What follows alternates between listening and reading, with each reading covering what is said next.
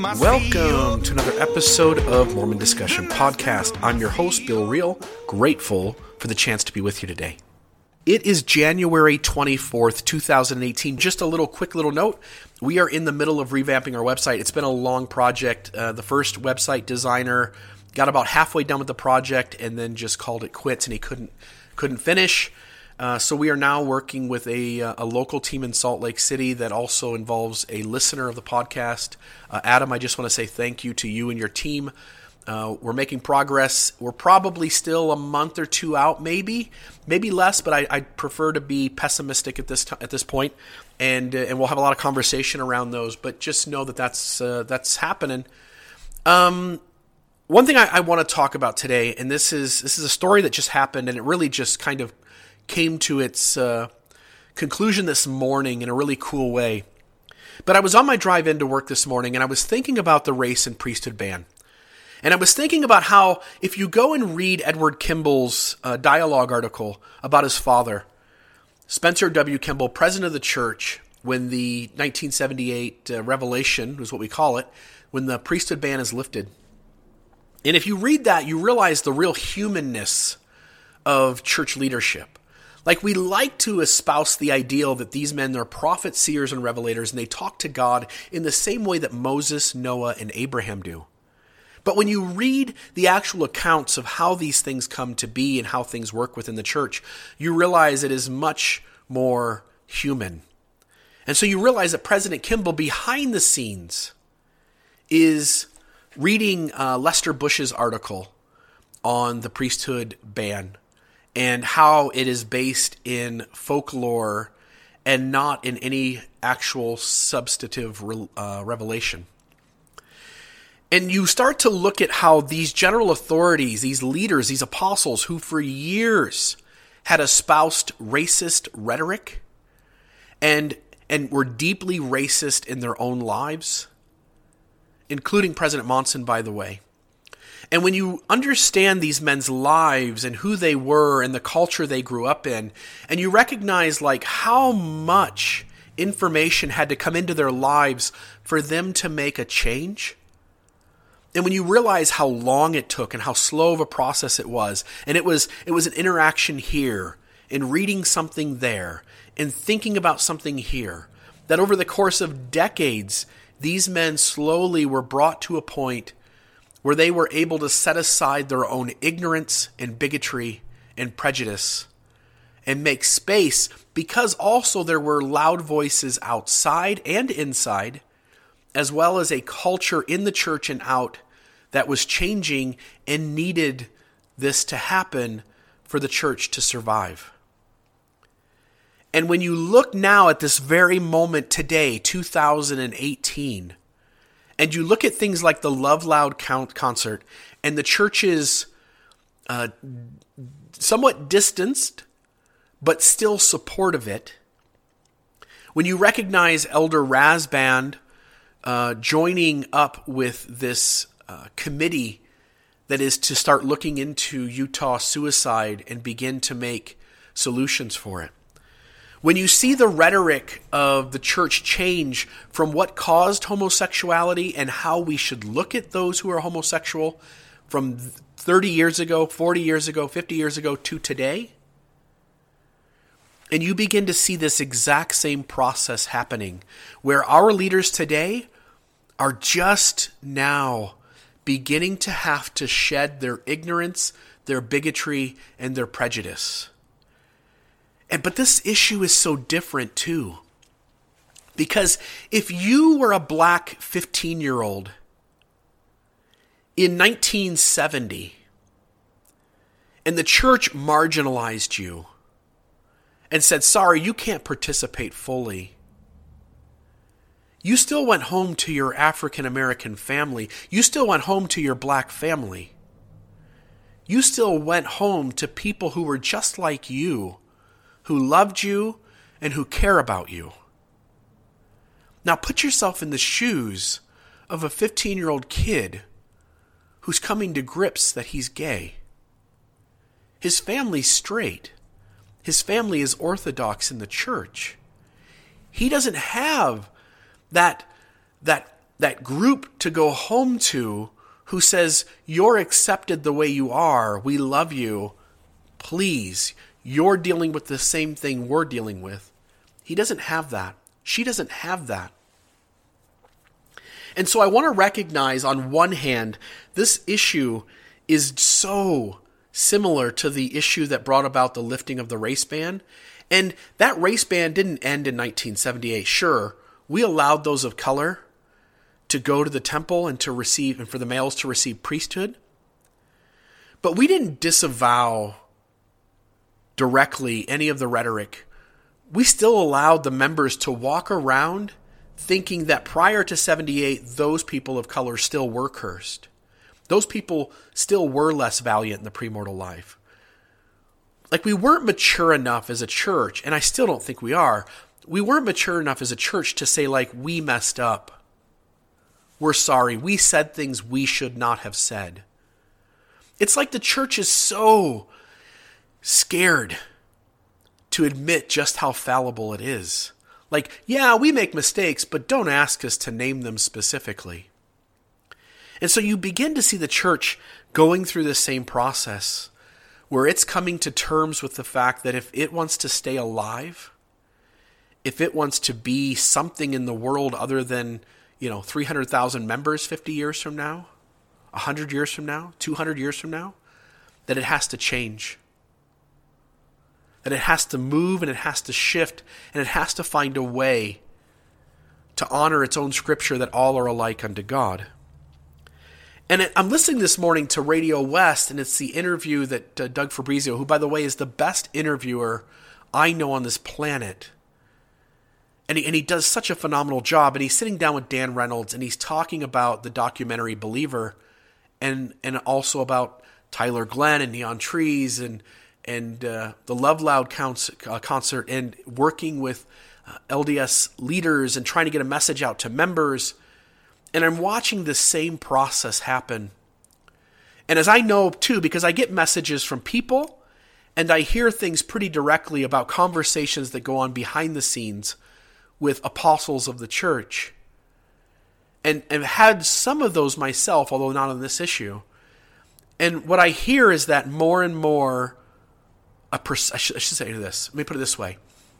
Recognizing that certain apostles die, and those are the older ones who hold older views generally, that the new ones come in and they're more liberal. And when you look at the top fifteen, there is a higher number of them today than ten years ago who see that something's wrong and that things have to change. So privately, these men will say the right things and indicate that they too hope for a day when drastic change happens and we can be inclusive of our L G B T brothers and sisters. But then these same leaders go out publicly and tote the party line. And I'm going to say something really strong here, but I think you lose all credibility when you are inauthentic publicly to protect the institution that you're a leader of. Meanwhile, privately, you acknowledge that the church is unhealthy to these kids and is a major contributor to their deaths at times. Like, you don't have any credibility with me. And so to the Quorum of the Twelve and the First Presidency, for those of you who privately put your arms around the parents of L G B T members or the children themselves and say, we love you, give us time, we're going to make this better, what I would say is publicly grow some balls. Publicly stand up. Publicly say something. Why is your system so unhealthy that you're willing to sit by and let the guys ahead of you who grew up two decades before you, why do you let them keep espousing unhealthy commentary teachings and imposing it as the will of God, while you sit back mumbling underneath your breath and privately telling people we're doing something wrong? You're a special witness of Jesus Christ too. Stand up. Stand up for these kids who are taking their lives. Now, As I watch this process work itself out in the here and now, I see another major difference, which is when you look at the issue of race and priesthood, when the church made that change, the issue was such that the church could essentially not have this deep cognitive dissonance with its members. Because at the end of the day, it's a church.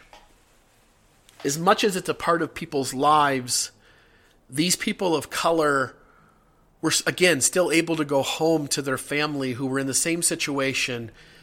And so we, while I, there was definitely deep trauma, deep hurt, deep marginalization, and deep harm being caused, it doesn't show up in the statistics. The trouble with today's issue is that when the church changes, and it will, when the church changes, I don't think it can softly, subtly walk away from the deep harm and hurt it has done to the children of God who were members of this church who saw themselves as homosexual and whose church and hence whose God didn't accept them.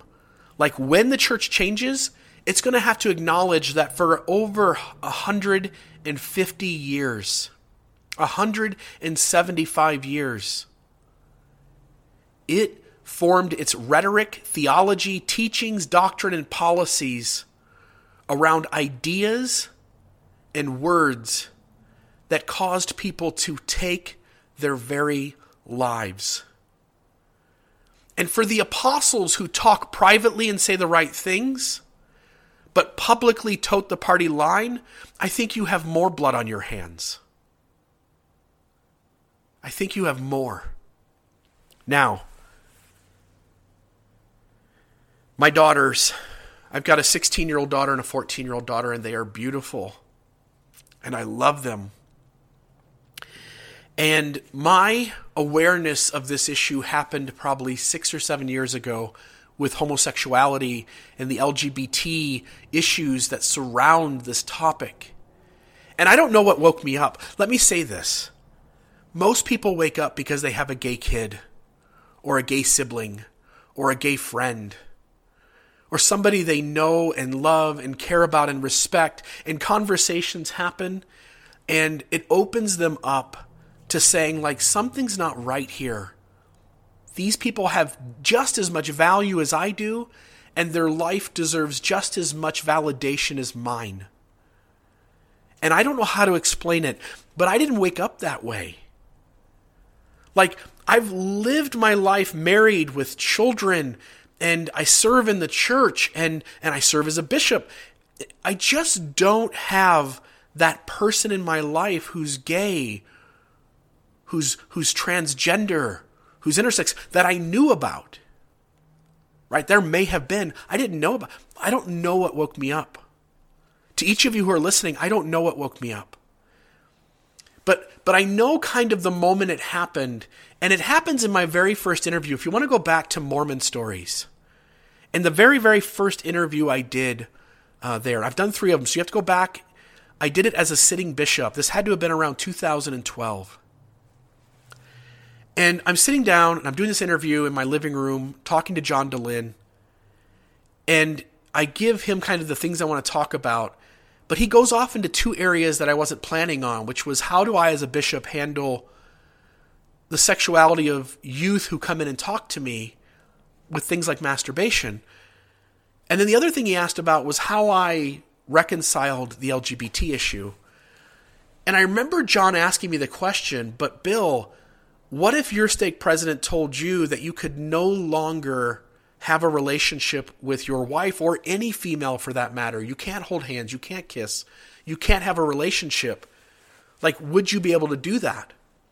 And if you go back and listen to that interview, at that very moment in my head, inside my head, I knew I couldn't hold that ground. I knew that John had made an incredible point and had connected something in my head where I said, like, I couldn't do that. In my head, I said that. But to the to the microphone, I tried to I tried to uh, deflect. I tried to dismiss the question. I tried to reword it, but he held my feet to the fire. And for weeks after that interview, I'm sitting here and struggling with, like, he's right. I wouldn't do that, even if I'm absolutely certain, because angels had come down and told me that the church was true. Even with that, I wouldn't choose to live a life alone. I wouldn't choose to honor that God who asked me to do that. Like, sorry, but I'm not going to do that. And all of a sudden, like, this entire, like, something gave way within me. And something, like, deep down that I always knew comes to the surface and now gives me permission to express it. Which is that all of God's children deserve honor and validation. All of God's children pick, like, they don't choose whether they're attracted to men or women. Look at the animal kingdom. Like, homosexuality shows up.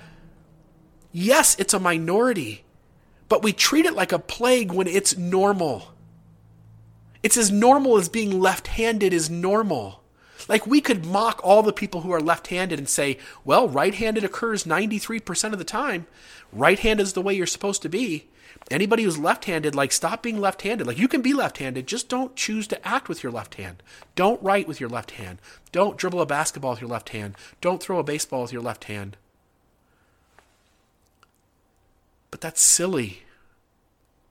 Being homosexual is normal. And I'm at Sunstone two years ago, and I'm there with Kimberly Anderson. Kimberly, if you're listening, I love you and appreciate you and, and think the world of you. And I'm at Sunstone with Kimberly, and Kimberly's sitting with me at lunch. And and she's with our group, and we've got a good group of friends, and she knows all of us. And and we're talking, and on the way back in after lunch, we're heading back into Sunstone to go into another session. And Kimberly says, Bill, I just want to say thank you. I want to say thank you for the work you do to bring awareness to this issue and to talk about it. And I had to stop Kimberly in her tracks.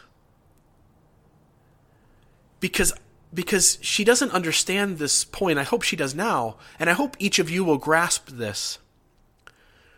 To, to the listeners of Mormon Discussion, you wouldn't understand this by listening because I'm such an advocate for this issue.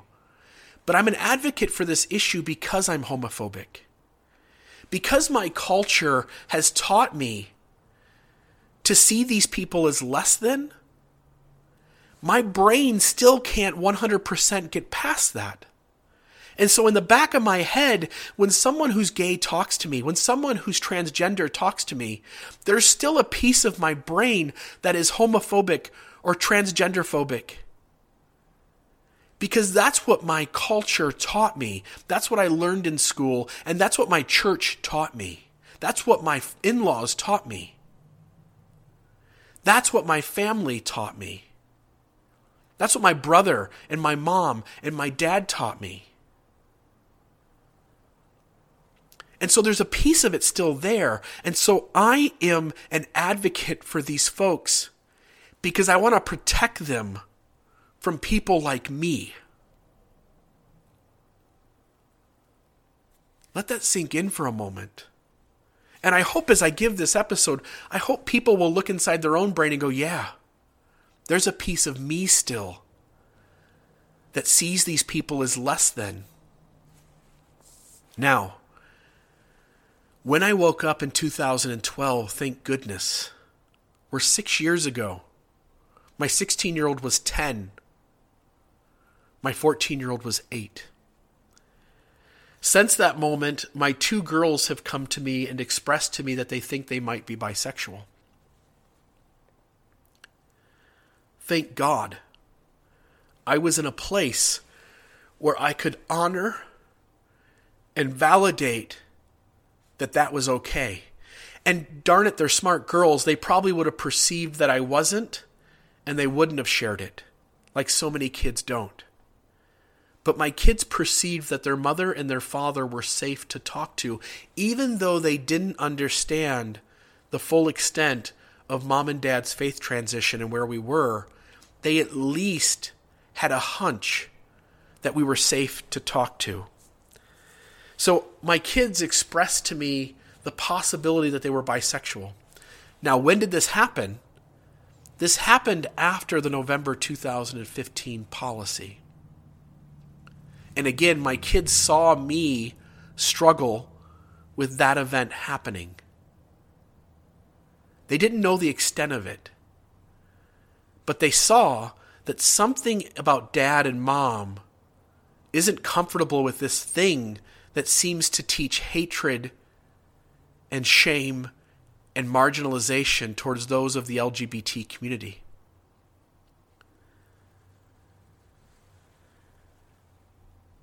And luckily, I was in a place where I was able to respond to my two daughters with love and honor and validation. And again, please hear me. There's a piece of me that's still homophobic. But luckily, I've woke up to that. And again, I want to protect every man, woman, and child from people like me.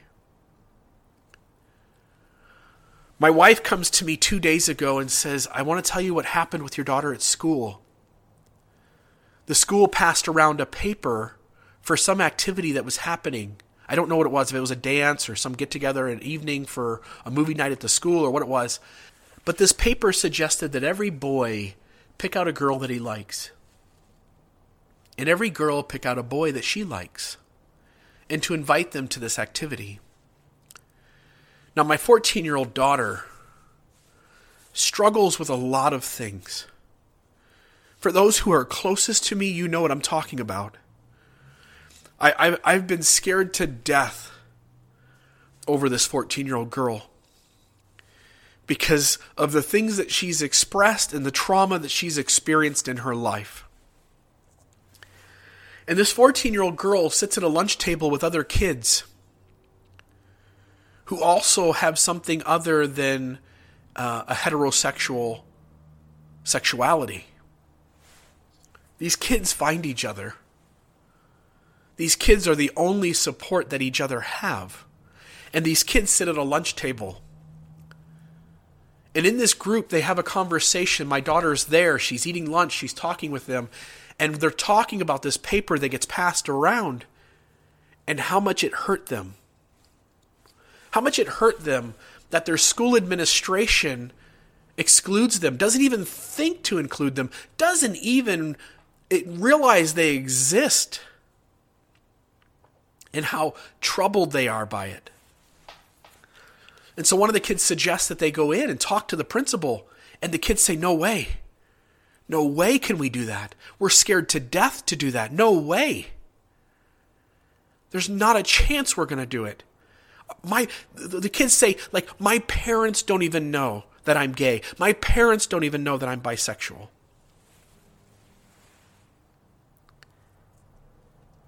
My fourteen-year-old says, I'll go.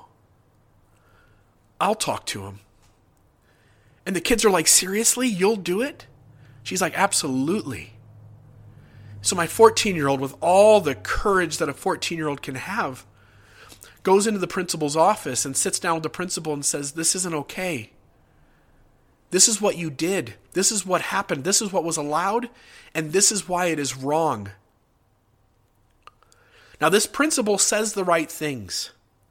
He doesn't dismiss my daughter. At least as far as I know, he uses language and rhetoric and words and tone and emotion that implies that he's grateful that my daughter took the opportunity to talk to him and to bring this to his attention. My daughter leaves the room. The principal then calls my wife.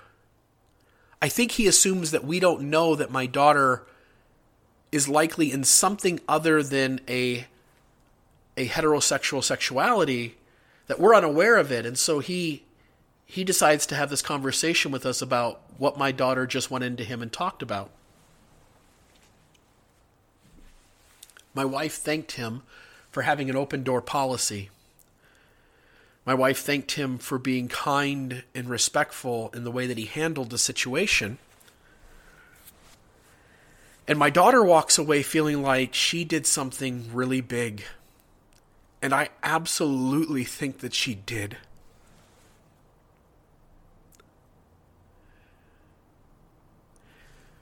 Fast forward to this morning.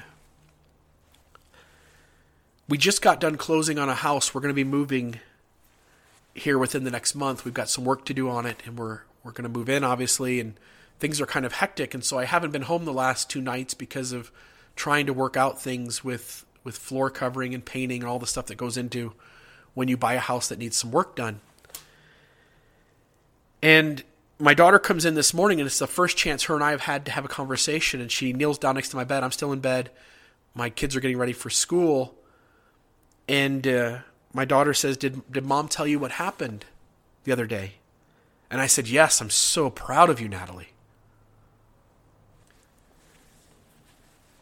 I said, that must have taken some courage. I said, give me a big hug. And she gives me a big hug. And I said, tell me about that. She goes, the other kids at the table, Dad, they were too scared. They were too scared, Dad, that their parents, their parents don't even know they're gay. Their parents don't even know they're bisexual. And then my daughter chuckles as she says something like, I'm not straight. And I said, how were you able to do that? You must have been really nervous. And she said, no, not really. And I said, what do you mean not really? Why weren't you nervous? She said, because I know that you and Mom love me for who I am. And my immediate thought is, all these other kids who are keeping this a secret because they don't know if their parents will love them once they share their secret. These kids don't know if their parents will stand by them, and some of them, damn it, they won't. Some of their parents won't stand by them. Some of their parents, when having to choose between their religion, which is a minority, high demand, fundamentalist religion, these parents will choose their faith over their kids. And when I see the rhetoric of people like Elder Oaks, who in the past has said as much about if one of his children were gay, and when I hear his rhetoric around L G B T issues and homosexuality, when I hear what Elder Bednar says, that there are no homosexuals in the church, when I hear these people double down on the proclamation, and I hear President Nelson, who doubled down on the November two thousand fifteen policy, and then I realize all the parents who in their culture, in the Mormonism they were raised with, in the Mormonism they are reinforced with every Sunday, some of these parents will not accept their children, and Mormonism has taught them that. And these kids are scared to death to tell anyone. Recently, my older daughter had a kid in our home.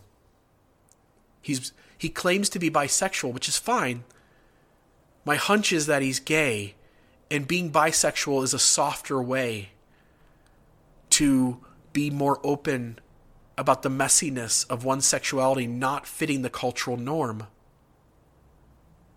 And he's at our house, and he's spending time with our family, and we're watching some television, and everybody goes off and does something for a moment, and it's just him and my wife. And my wife looks over at him and taps him on his knee and looks him right in the eyes and says, I see you. I see you. To the listeners of Mormon Discussion Podcast, I know some of you feel like this is an issue that over the course of the five, six, seven years we've been doing this, that this is an issue I talk too much about.